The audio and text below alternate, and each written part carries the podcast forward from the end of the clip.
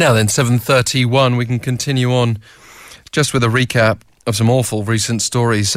Early this month, an image of a fourteen-year-old girl in Busan covered in blood after being attacked by her peers went viral, spurring public outrage. Similar footage from a horrifyingly similar case in Gangneung has also spread online, with footage taken by the assailants shared in a group chat, and another case of a girl trapped in a motel room and beaten by peers in Asan.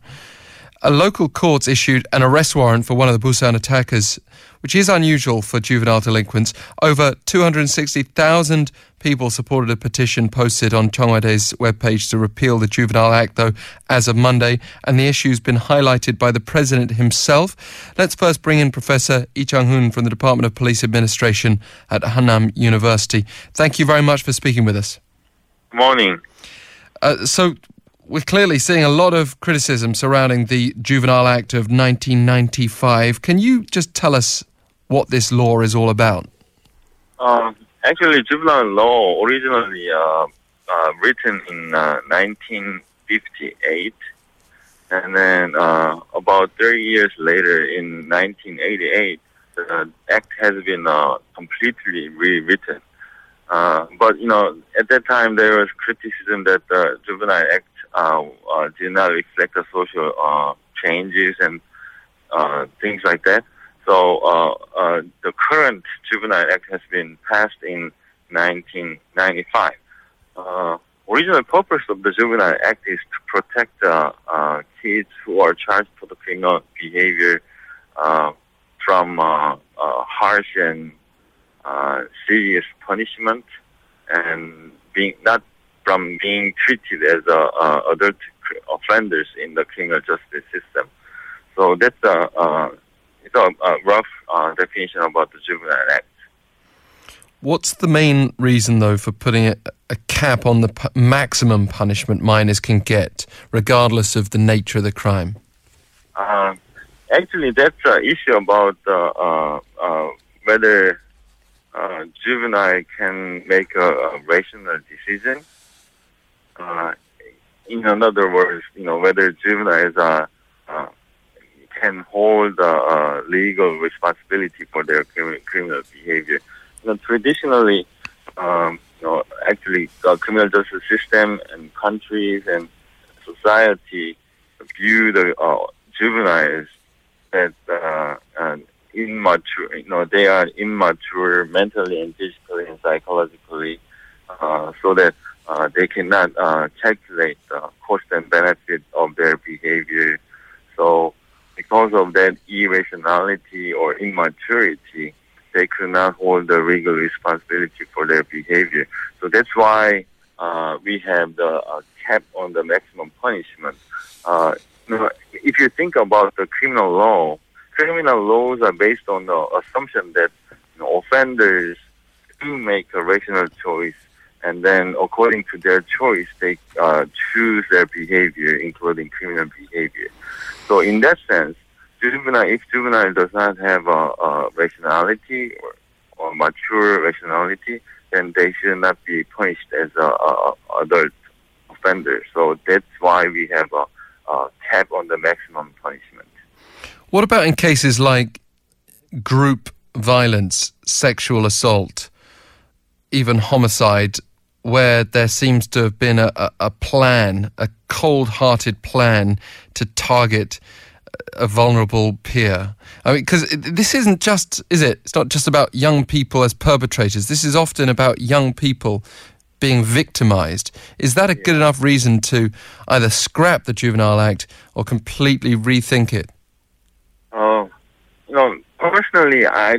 I don't think the scrapping the, the Juvenile uh, Act is a good idea, but you know, as a professional opinion, I I, I may say that the uh, um, uh, issue is that whether they are capable of committing the, those kind of serious crime, but more important topic that we need to uh, focus on to discuss is that why they do commit those kind of serious crime. And, you know, uh, mostly in these days, compared to the past, juveniles in recent era, they are more capable of everything, com uh, compared to the, the juveniles in the past. So in, internationally, there's a trend that we, you know, we we uh, lower the the minimum age for the legal responsibility. So we more and more see that juveniles are capable of those committing those kind of uh, crimes. So it's time for us to um, you know, deeply consider that why they do kind of uh, uh, the, commit those kind of uh, serious crimes, and then what we can change uh, instead of, you know, whether we're going to punish it harsher than, uh, than than in the past or not, but why we how we can change uh, or remove causes of those kind of uh, serious crimes. We're seeing from cases, though, um, the brutality, Busan, Gangneung, Asan. Yeah. I've heard personally of um, incidents right here in Seoul, uh, near misses. Uh, we've just lost the line there, so we'll just see what we can do about that in a moment. But um, just was uh, clarifying that we've seen a whole series of cases. Uh, perhaps all of us, if we think about it, have um, a friend or a family member who has had a near miss or who knows somebody who's been targeted in this way. If you want to share one of your own cases, you can do so, pounder sharp one zero one three for fifty-one per message. But we are also asking, what's the appropriate way of dealing with that? Children will be children. Teenagers will be teenagers. But when it escalates to horrendous crimes, do we then... Uh, treat them as adults, you know, do real adult offences deserve adult punishments? Professor E, you were saying yeah. just now that you don't think we should completely scrap uh, the Juvenile Act as it as it stands. Um, each school is already required to have these school violence committees to designate school police. Why are these institutions failing? Is it because these crimes are happening largely outside of school grounds? They just happen to involve people of school-going age? Oh, uh, you know, before answering that question, I need to add that uh, the, my uh, uh, reason for arguing that uh, scrapping the Juvenile Act is not a good idea. Okay. The major portion, yeah, the only small portion of the juvenile uh, uh, offenders commit serious crime. Really small portion. Another big, remaining big portion of the juvenile offenders do not commit those kind of serious crime. Once we remove that the Juvenile Act, then we're going to punish the, the juvenile offenders um, more than harsher than ever. So we're going to create more offenders, you know, uh, or, or criminal records for the juveniles. In that, in that sense, you know, just simply, you know, removing or abolishing Juvenile Act is a really bad idea for now, right now. But, but also, I understand that the public course that we need to have a harsher, more serious punishment for those uh, serious offenders of the juveniles. So, in that sense, you know, we need to we need to change a little bit of the the uh, punishment, you know, uh, uh, uh, seriousness of the punishment. That's uh, uh, that's what we need to do in the future, in, in near future.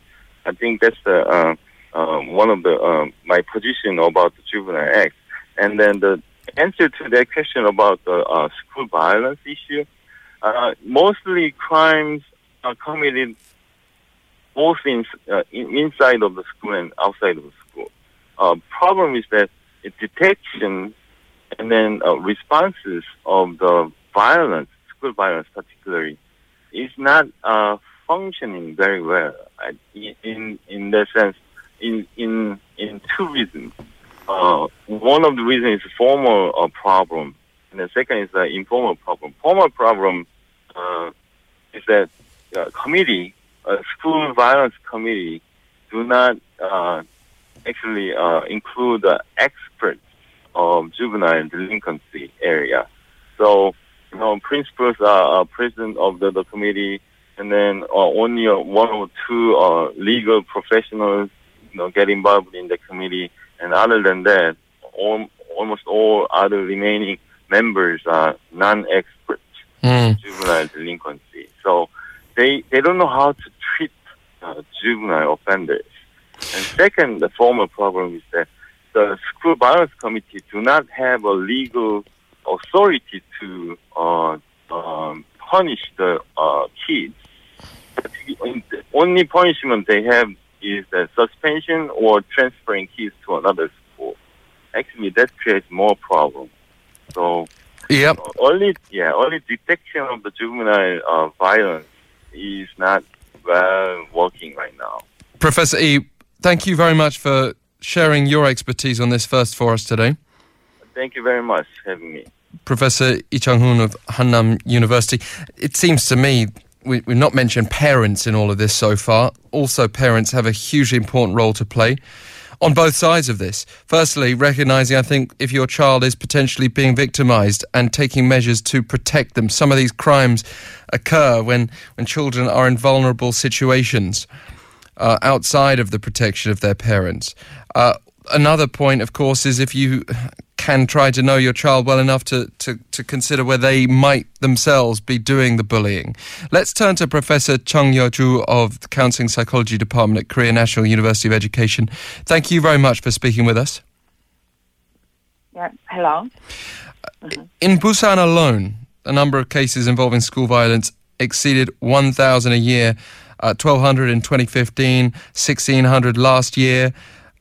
How serious is this nationwide? Um, because earlier in the show we brought a figure that actually m- nearly sixteen thousand teenagers were arrested on charges of felony crimes uh, between twenty twelve and twenty sixteen, which again is just shocking. Yeah, okay. The Korean Minister of Education has taken school violence survey every half year, checking the victimization number of school bullying. It was thirty-seven thousand in the first half of this year and forty-four thousand in six months of uh, two thousand fifteen and thirty-nine thousand in six months of uh, two thousand sixteen. So the nationwide research data show the number of school violence cases is decreasing. Um, however, the severity of school bullying is more heavy compared to several years ago. So the crime or uh, delinquency may be increasing. The Busan middle school students' case made people surprised because they are so cruel and vicious, and they even look like having no sense of guilty. Can we look at the motivations behind school violence, though, um, particularly those in their teens? Yes, it's valid to have the conversation about punishment, but what's going on behind these crimes, do you think? Uh, yeah, um, there are lots of researchers verifying the causes or motivations of bullying. Among many motivations behind offenders, now I want to present it to core psychological causes because I'm a counseling psychologist. First, nowadays, adolescents cannot control anger because of lack of self-regulation. Self-regulation is the ability to calm yourself down when you're upset and cheer yourself up when you're down. This ability can be raised when the children form an attachment for their parent and they have trust in others and self. However, nowadays, there are many adolescents having low self-regulation ability because of collapse of the family system. So some cannot regulate their anger and they should blow up their rage to others. Second, lack of empathy. Um, recently, youth people cannot read and understand the emotions of others. Internet games, webtoons, and dramas show lots of characters with severe violence, violence. But generally in this media, uh, offenders are beautified and fear or sadness of victims are not shown in detail. Also, internet and smartphone interaction make people cannot feel emotions each other. In this Busan case, offenders exchanged KakaoTalk messages with no guilty right after the violence. If someone cannot understand the other's mind or emotion, he or she can easily use violence. Do you think the, the cases that we're seeing coming up now show that programs to control school violence at the moment are not particularly effective? Um, I think we cannot say the programs are all the programs are not effective because of several cases. As I said, the number of school violence is actually decreasing, and some good effects of programs are verified also. But I think we need to modify or add some psychological caring programs to recent school systems. In conclusion here, what kinds of improved education do we need to provide, though, to, mm-hmm. to, to try to help all those involved here? We've got students, we've got teachers, we've got parents, yeah. we've got within that the victims and the perpetrators, but we've also got ordinary citizens. Sometimes these crimes are taking place in motels, they're taking mm-hmm. place on beaches, they're taking place um, where you might see a mob of, of angry young people targeting someone else. And I, I think in that situation, everybody needs to get involved. Yes. Uh, education to stop school violence has been conducted for several years, and school bullying prevention is a required required subject for the teacher training course in the Department of Education. But these programs contain only introduction of school violence procedure or laws uh, related to bully and victim. From now on, to prevent school violence properly, first of all, Uh, portion of personality education should be same as the portion of knowledge education in schools. And in this personality education, strengthening self-regulation or empathy ability, introspection about self-character, building up not only communication skills but also holding and containing others' pain and empowering others and mediating conflicts should be included. Next, parent education should be conducted regularly. Parents should try to make a stable attachment with their children and notice their children's pain and sadness sensitively. Also, they need to be concerned about children's wants and hopes and should react properly. Also, citizens have to be concerned about um, adolescent confusion and distress. Offenders, as well as victims, have to be all emotionally cared by our citizens, I think. Mm, that's sure. Professor Chung, that's uh, an excellent assessment. Thank you very much for speaking with us today. Yeah, thank you. Bye. Professor Chung Yeo-Joo from Korea National University of Education. You can also get in touch with us right now on Twitter at E F M This Morning if you want to share your ideas, your experiences, or just your passing thoughts on what is a very sad situation. I think you just need to be uh, any kind of citizen. You don't have to be directly involved as a parent to look at those photos of young people bruised, beaten, even to the point of death, to want to demand action of some kind.